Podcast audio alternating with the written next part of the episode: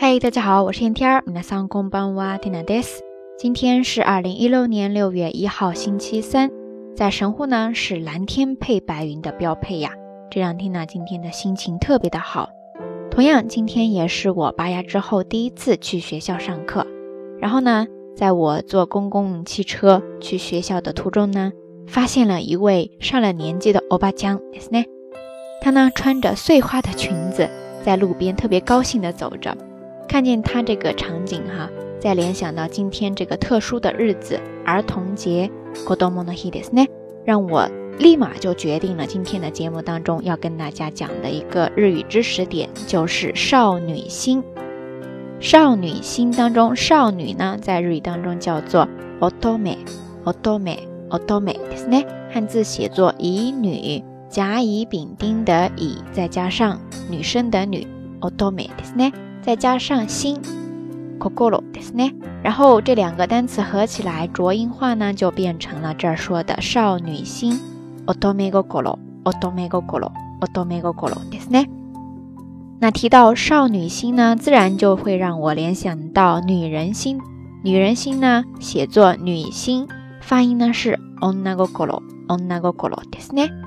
在中文当中，咱们说女人心海底针嘛，就是不懂。 很难抓住女人的心思，这个时候呢，你就可以说 onna kokoro ga wakaranai，onna kokoro ga wakaranai ですね。wakaranai 就是不懂啦。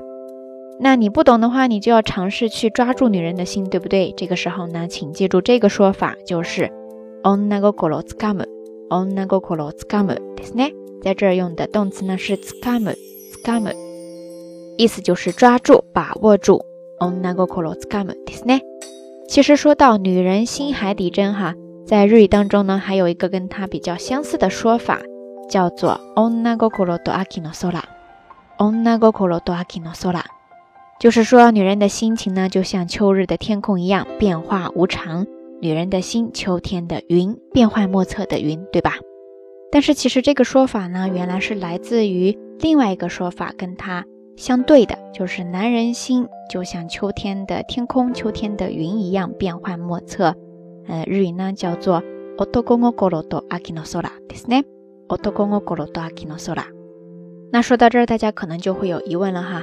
嗯，不管是男生的心还是女生的心，都像秋天的云一样变幻莫测的话，不就没什么区别了吗？呃，其实这两个说法呢，关于男生这边哈，它主要是针对爱情方面的。